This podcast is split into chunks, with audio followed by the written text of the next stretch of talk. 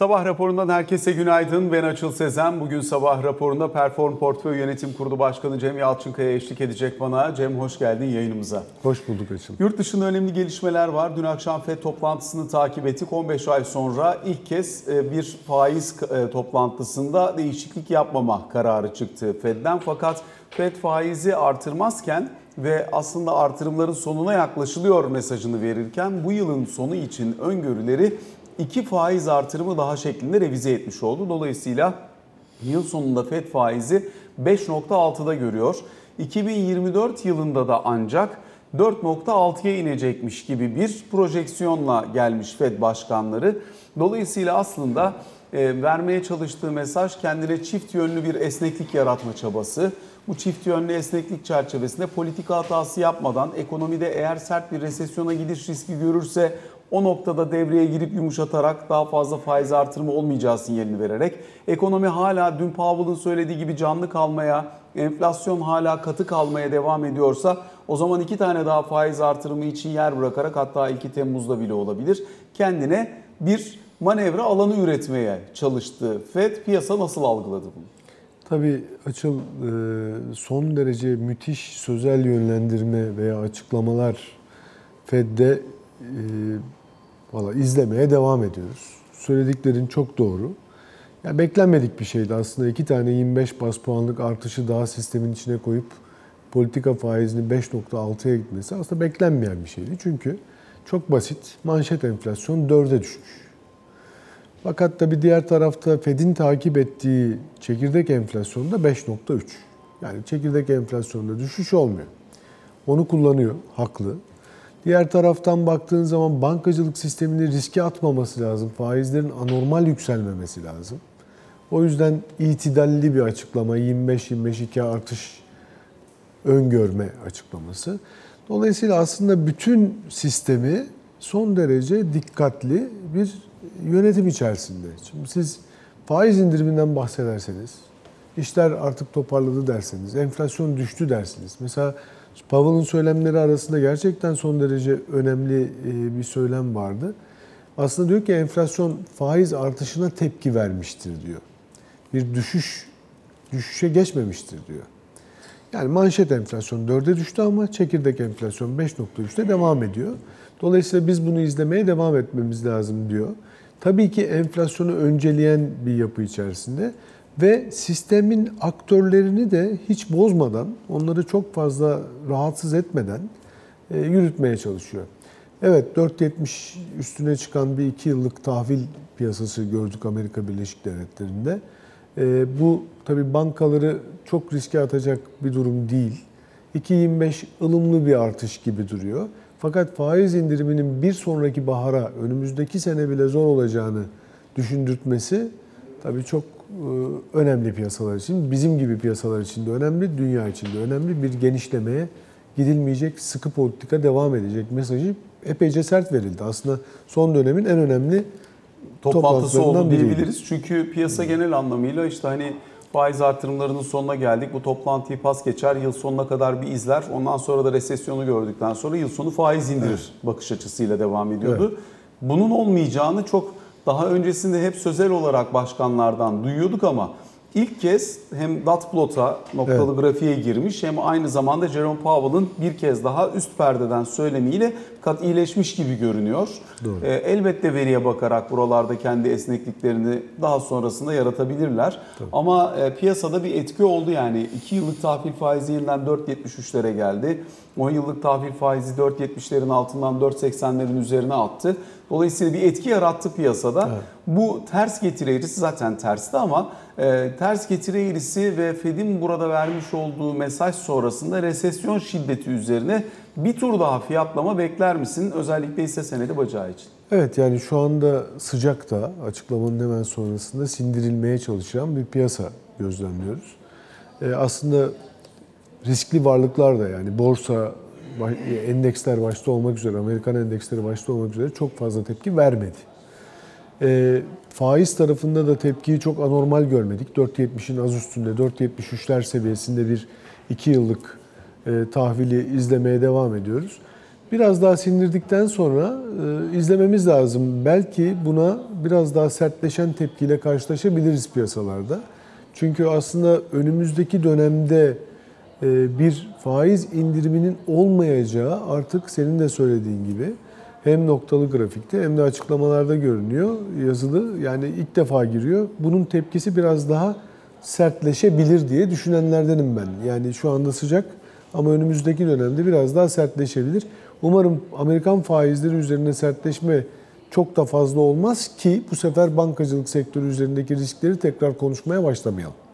Şimdi buradan döneyim. Diğer unsurlara bir miktar gitmeye çalışayım. Çünkü bir doların genel anlamda gücü, iki gelişen ülkelere yavaş yavaş artık FED'de zirveyi bulmaya yaklaştıysak buralara bir miktar fon akımı olsun diyerek buralara bir miktar giriş görüyorduk.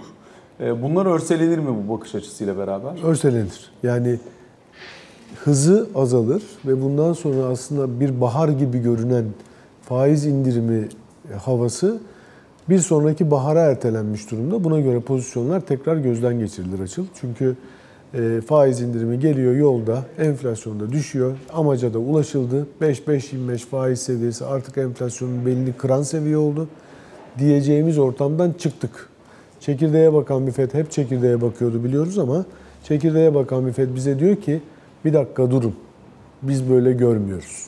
Biz önümüzdeki dönemde iki tane 25'lik faiz artırımını daha olasılık yüksek görüyoruz. Enflasyonla mücadeleyi bir kenara bırakamayız. Çünkü faiz indirimi gündeme geldiği anda emtia fiyatlarıyla birlikte ve büyük bir bahar havasıyla birlikte enflasyonu tekrar körükleriz. O yüzden söylemimizi de ona göre yapmamız lazım ki bu döngü içerisinde enflasyonu tetikleyen biz olmayalım. Bence açık ifadesi sanki böyle. Peki e, özellikle bütün bunlar piyasalar açısından önemli fakat geçtiğimiz yılın ortasından itibaren çokça tartıştığımız bir başka konu. Bu ortamda özellikle mesela Covid-19 sonrasında sıfır vaka politikasıyla çok katı giden, dünyadaki tüketim ve tedarik zinciri üzerinde çok büyük etki yaratmış olan Çin'in yeniden üretime dönmüş olmasıydı. Şimdi Amerika'da enflasyon düşüyor diyorsak faiz artırımına elbette önemli ölçüde buradan bir e, yanıt gelmiş oluyor. Yani faiz artırıyorsun, enflasyonu aşağı çekebiliyorsun. Bunu zaten ekonominin soğuması üzerinden belli ölçüde hissedebiliyoruz. Ama beraberinde bir enerji fiyatlarının nispi aşağı kayışından, iki tedarik zinciri sorunlarının Çin sonrasında çözülüşünden, navlundan konteynere kadar her tarafta bunun etkisinin ham madde fiyatlarının da belli ölçüde geri gelmesinden evet. bunların hepsinin belli ölçüde etkili olduğunu görüyoruz. Dün Amerika'da üretici enflasyonu eksi 0.3 geldi örneğin. Evet. Dolayısıyla Çin de işin içerisinde önemli oyunculardan biri. Fakat bu önemli oyuncunun dünyanın en büyük ham madde tüketicisi olan ülkenin kendi ekonomik aktivitesinde de beklendiği hızla bir geri dönüş de olamadı. Evet. O geri dönüş sırasında üretilen yan etkiler nedeniyle de kontrollü gitme zorunluluğu ortaya çıktı. O kontrol ekonomiyi biraz boğmaya başlayınca genç işsizliği geldi bugün mesela Çin'de %20.3. 20.8. Evet. Çok ciddi bir yükseliş var. %20'lerin üzerinde genç işsizliği. O zaman biz burada bir miktar yumuşama önlemleri alalım. Önce bankalara işte bir miktar faiz aşağıya çekildi. Bugün yine e, Çin'de gösterge faiz oranında da bir 0.1 puanlık indirim geldi. Dolayısıyla bir Çin'de de hani buralarda sıkılaşma varken oralarda da bir genişleme politikası görmeye başladı. Bunun etkisinin ne olmasını beklersin? Yani şöyle daha önce konuştuk Açıl senle aslında bir kutuplaşmaya doğru yani küreselleşme yerini kutuplaşmaya doğru bırakıyor dedik. Tabii e, Batı bu tarafta e, enerji sorununu kendi içinde halledebildi. Bunu da konuştuk. Yani nasıl halledebildi? E baktığın zaman işte e, tek enerji sağlayıcı veya büyük enerji sağlayıcı Rusya'nın alternatif enerji yöntemleriyle ve kısıntıya giderek Batı'nın aslında Rusya bağlantısını e, azalttığı, enerji fiyatlarında da bunu gözlemliyoruz. Savaş önceki seviyelere enerji fiyatlarının hatta daha aşağılara indiğini görüyoruz.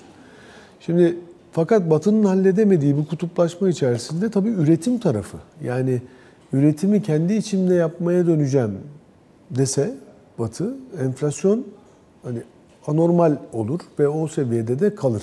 Hani böyle 25-25 arttıracağım sonra düşüreceğim falan. Bunlar e, çok geride kalır. Yani enflasyon çok daha kalıcı ve yapışkan hale gelir. Çünkü e, iş gücü maliyeti belli. Çin'in yıllardır dezenflasyon ihraç ettiği belli.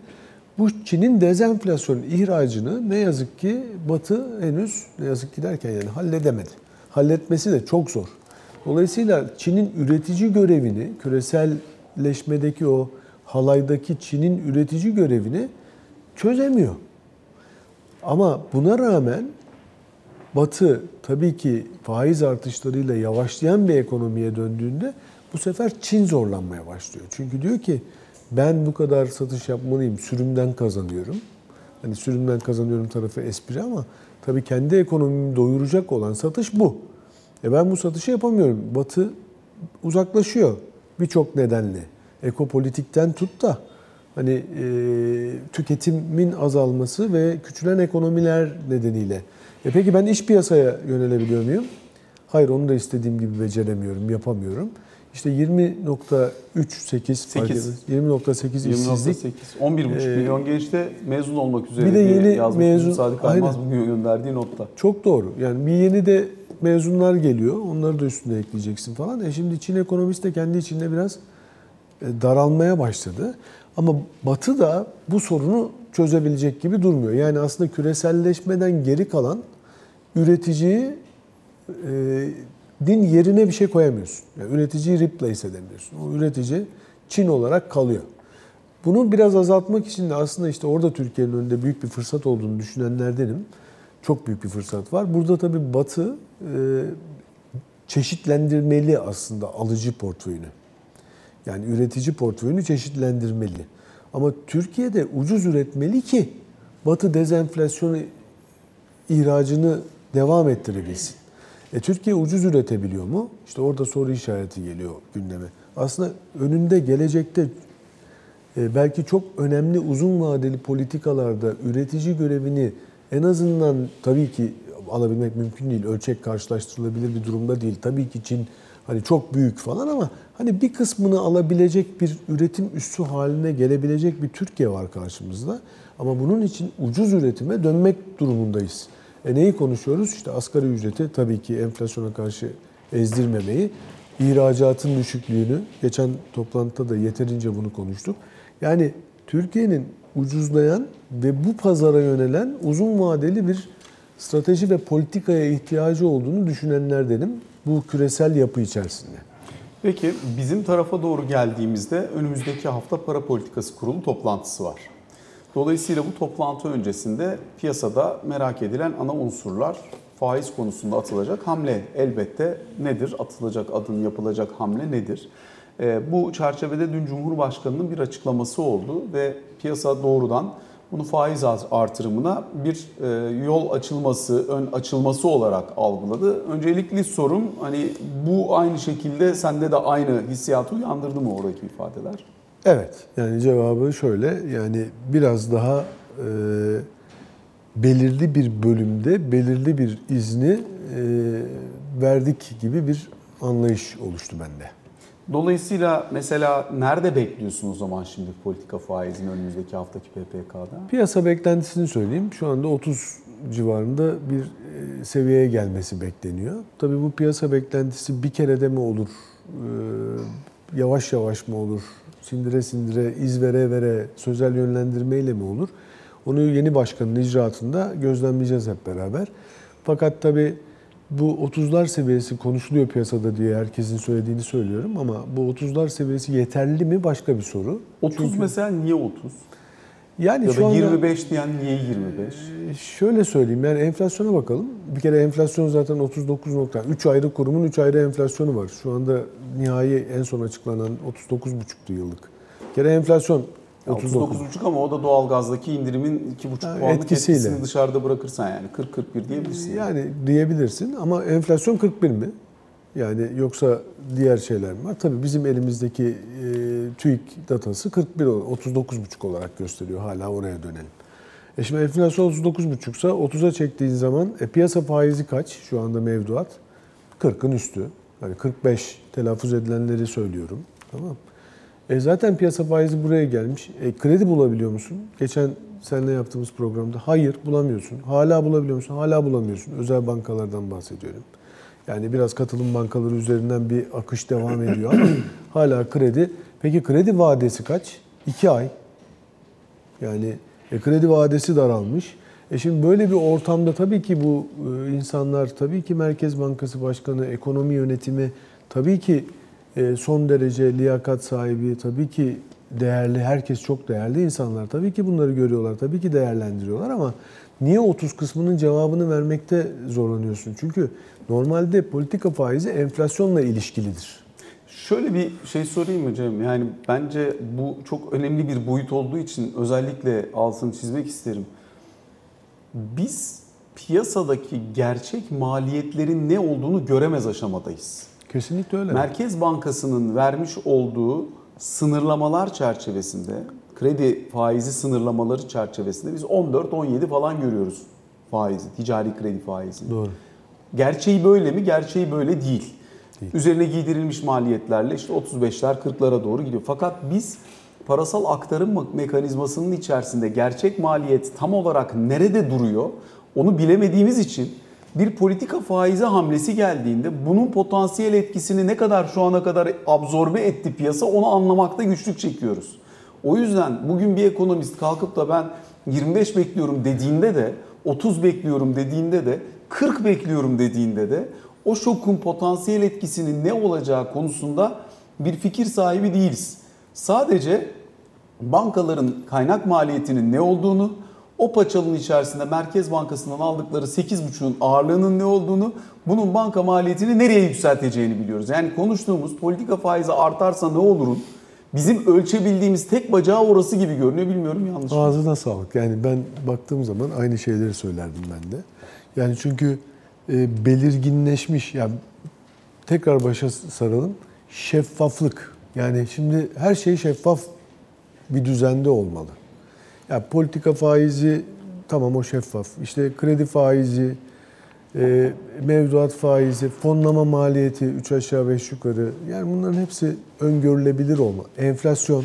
Şimdi bunları öngördüğün zaman politika faizinin nerede olması gerektiğini rahatlıkla ifade edebilirsin. Ama şu anda edemiyoruz işte. Yani dolayısıyla 30 niye dediğin yani soru çok doğru. 25 niye değil? Niye 35 40 değil? Yani bu çok önemli bir soru. Ama en azından önemli bir faiz artışı artık mevcut politikanın değiştiği anlamına gelecek. Yani mevcut politikada 8,5'ta tuttuğum politika faizini örnek olsun diye piyasada konuşuldu diye söylüyorum. 30'lar seviyesine çıkarmak. Ha bundan sonra ben enflasyona yakınsıyorum. Enflasyonu aşma Amerika Birleşik Devletleri 5.25 4. Yani enflasyonu aşmaya gidip reel faize doğru gideceğim. İzlenimini piyasalara verir. Peki bu izlenimin verilmesi veya faizin artık enflasyonun biraz daha üstüne çıkması ne etki yaratır? E kuru dengelemeye yarar. Kuru dengelemek için ne olması lazım? Döviz satışı olması lazım. Peki döviz satışı nereden gelebilir? E 105 milyar dolara inmiş bir bireylere ait döviz tevdiat hesabı var.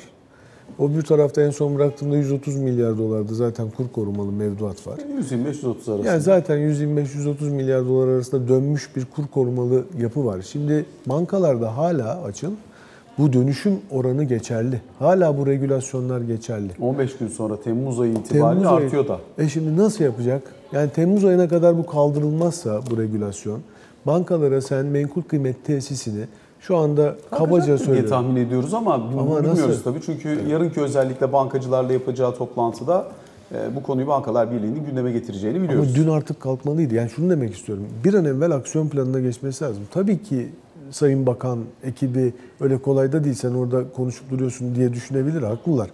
Ama aksiyon planı bir an evvel gündeme gelmeli. Eğer bu regülasyonlar hızla değişmezse o zaman Temmuz ayında aşağı yukarı kabala ben e, tam rakamı bilemiyorum hiçbirimiz bilmiyoruz ama 350 milyar lira civarında olduğunu düşündüğüm menkul kıymet tesisi bana göre 800'lere çıkar.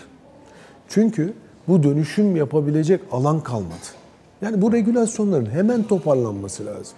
Aksi takdirde başka riskleri beraberinde getirme ihtimali var. Dolayısıyla bir, bir an evvel bu aksiyon planına geçip bu, şu önceki regülasyonların toparlanması lazım. Buna da şunu söyleyeceğim. Tabii ki sadece Merkez Bankası ve bakanlık ilişkisiyle faiz konusunu e, biz e, rahatlattık diye düşünebilir piyasa. Ama diğer tarafta işte BDDK tarafı var. E başka şeyler, bu regülasyonlar ne olacak? Hani onları öngörebilmem lazım. Kimin liderliğinde e, yürüyecek sistem? Yani anlatabiliyor muyum? Bunlar önemli, çok önemli. Buradaki yatırımcı tercihleri de e, bu sistemin e, doğru şekilde işleyebilmesi ve ikna sürecinin ne kadar sağlıklı gideceğinin anlaşılması açısından çok belirleyici. Yatırımcı davranışını şekillendirebilen bir sürü faktör var. Bugüne kadar son 1,5-2 sene içerisinde yatırımcıyı çok zorladık. Yani elindeki TL enstrüman faizini tamamıyla ortadan kaldırdık. Hisse senetlerine yönlendirdik. Oralarda balonlar yarattık. Daha sonra çöktü. Ondan sonra onları ayağa kaldırdık. Hisse senedi tabanını genişlettik. Hiçbir itirazımız yok ama hisse senedi yatırımcı sayısını artırarak. Ama öbür tarafta yatırımcının sisteme olan güveni ve sistem içerisinde aradığı boşlukların sayısını da inanılmaz artırmış olduk. Yani bundan iki hafta öncesinde dolara dolar %40 faiz vardı bu memlekette. Dolayısıyla şu anda e, şöyle bir algı var ama yani en azından ben konuştuğum yatırımcılarda veya piyasadaki oyuncularda aynı şeyi görüyorum. İnsanlar uzunca bir süre sonra ilk defa sisteme güvenmek istiyor ve sisteme gerçek anlamda dönmek istiyor. Yani eğer bir sağlıklı politika gelecekse ikna olmaya daha hazır bir yatırımcı tabanı olabilir. Çünkü herkes çok yoruldu. Kesinlikle. Neyin ne olduğunu görüp oraya dönmek istiyor gibi görüyoruz yatırımcıları. Kesinlikle. Ama bilmiyorum ne dersin? Yüzde yüz öyle. Yani e, ben de öyle görüyorum. Ki e, çok ilişkilerimiz tabii var. Yatırımcılarla çok görüşüyoruz Açıl. Yani e, kesinlikle güven, e, şeffaflık, bunu öngörülebilirlik bunların oluşmasını bekliyor ve istiyor. Hepimiz istiyoruz. Yani gö- görmek istiyoruz artık her şeyi. Dolayısıyla bu noktaya doğru en ufak bir kıvılcım, en ufak bir gelişme olduğu zaman da mutlu oluyoruz. Yani tamam bu defa artık e, doğru şekilde yönlendirilecek sistem diye. E, hala şu anda o inanç ve güvenle piyasa hareket ediyor. Aslında yatırımcının yapmak istediği basit. Yani o enflasyona karşı kendini korumak istiyor. Onun için de gidiyor hisse senedi piyasasından enflasyona karşı kendini korumaya çalışıyor. Gidiyor gayrimenkulle enflasyona karşı kendini korumaya çalışıyor. Nerede enflasyona karşı kendini koruyorsa oraya doğru gidiyor. Ve işte tabii ki işte kur konusunda daha duyarlı hale geliyor. E, sen döviz bazında 40'lardan, 28'lerden, 30'lardan bahsederken başka bir yere gitmek makul değil. Yani dolayısıyla onu tercih ediyor. E şimdi yatırımcıya da tabii ortada fırsatlar ya veya bu, bu- bunlara göre kendini enflasyona karşı korumaya çalışıyor. Dolayısıyla ben Türk lirasında Türk lirası faize teveccüh edeceksem enflasyona karşı korunmalıyım. Bunu enflasyona karşı koruyacak bir yapıya da güvenmeli ve inanmalıyım. O zaman Türk lirasına keyifle geçerim. Ben de geçerim. Herkes Türk lirasına geçmeye çalışır. Yabancı da gelir yine geçer. Dolayısıyla içerideki bu döviz baskısını, döviz likidite baskısını kaldırmak lazım. Bunu kaldırmak için de e, enflasyon ve reel faiz lazım. Şimdi bu kısmı yine çok belirleyici bir unsur. Çünkü e, şu anda Merkez Bankası haricinde piyasada satıcı yok. Bir gün Merkez Bankası'nın satıcı olarak ortadan kalktığı, e, geri çekildiği günde %7 kadar da hareket oldu. Dolayısıyla hani hakikaten o güven neyse onu verip faiz artırımıysa onu yapıp ondan sonrasında sadeleşmeyi sağlayıp onun arkasından da döviz piyasasında serbestleşmeye geçiş gibi bir hani kısa vadeli eylem planı olabilir gibi duruyor ama bilmiyorum bu taraf için ne Yüzde öngörürsün? yüz yani mevcut yöneten e, yapının geçmişte yaptığı e, çok doğru hamleler söz konusuydu. Yani bunlarda mesela dalgalı kur rejimi çok değerli. Bütçe açığı bölü gayri safi milli hasıla. Bütçeni sağlam tutman lazım. Bacağını sağlam tutman lazım. Cari açık bölü gayri safi milli hasıla. Ya bunu iyi koruman lazım. ihracat yapman lazım. Programın başında neyi konuştuk? Eğer biz Çin'den üretici rolünün bir bölümünü almak istiyorsak ucuz üretim yapmamız lazım. Ucuz üretime dönmek için ne yapmak lazım? İhracat vesaire. E, kurun biraz yukarı gitmesi lazım. Yani kur yukarı gitti, enflasyon geçişkenliği olacak. Dolayısıyla enflasyondan korkuyorum, kuru baskılamam lazım. E başka taraf ne olacak? Yani üretim ne olacak, ihracat ne olacak? Bu diğer taraf ne olacak? Yani dolayısıyla artık büyük resme bakan ve e, daha um- umutlu bakacağımızı sağlayan bir yönetimin e, oluştuğunu, oluşacağına inancım var. Peki yılbaşından bu yana %20'nin üzerinde e, dolar TL hareketi. Bunun çok önemli bir kısmı seçim sonrasında gerçekleşti. Bunun bir enflasyonist etkisi ister istemez olacak. Çünkü birçok sektörde fiyatlama davranışı bozuldu ve insanların fiyat hassasiyeti ortadan kalktığı için ister istemez e, buralarda kur ve maliyet baskısı neyse artık satıcılar bunu olduğu gibi diğer tarafa geçirebiliyorlar. Fiyatlarına geçirebiliyorlar. Dolayısıyla hani bunun yaratmış olduğu o bozulma ve ekstra enflasyonist etki bir noktadan sonra faiz tarafında yeniden zorlayıcı hale gelir mi? Şu anda 40-45 arasında mevduat faizlerinden bahsettin. Beklenen enflasyon 40'lar civarındaysa bu aslında TL'nin bir miktar reel faiz vaat edebildiğini gösteriyor uzunca bir süre sonra ilk kez. Ancak eğer bir tur daha bir enflasyonist etki göreceksek bu %20'lik hareketin ardından maliyet baskısıyla bir de genişleyici kalmaya da devam ediyoruz. Asgari ücret zamları, diğer zamlar vesaire. Çünkü insanların hayatını idame ettirebilmesi lazım. Aradaki farkı kapatman lazım. O zaman nasıl olacak? Ee, oradaki potansiyel etki. İşte politika yapıcının etkisi tam da orada önemli. Yani politika yapıcı aslında politika faizi ne demek? Yani sen piyasa olarak faizini bul. Ben bırakıyorum her şeyi. Sen kendi içerisinde faizini bul. Benim faizim 8,5. Değil yani. Politika koyucu iz verecek, yön verecek. Evet enflasyondan enflasyona kur geçişkenliği olacak. O görünüyor yani %20'lik artışın enflasyona geçmemesi beklenemez. Enflasyona bir geçişkenlik olacak. O faizi biraz yukarı çekecek ama dikkat et bak 40-45 diye konuşuyoruz açıl. Yani zaten piyasa o beklenen enflasyonun üzerine doğru kendini itiyor artık. Sadece politika koyucunun iz, yön, sözlü yönlendirme, geleceğe e, yönlendirme etkisi azalmış durumda. Yani burada senin politika koyucu olarak öne çıkıp bir dakika bu buraya gidecek, bu böyle olacak. Ben bunları biliyorum. E, bunların böyle olacağını görerek de ben ekonomi, para politikamı buna göre organize edeceğim. Sen bunu gör, söylediğimi yaparım. Şeffafım, netim demek lazım bence. Cem Yalçıkaya çok teşekkür ediyoruz sana. Bu teşekkürler. sabah bizlerle birlikte olduğun için kısa bir ara sonrasında Can Türkoğlu ile ikinci bölümde karşınızdayız.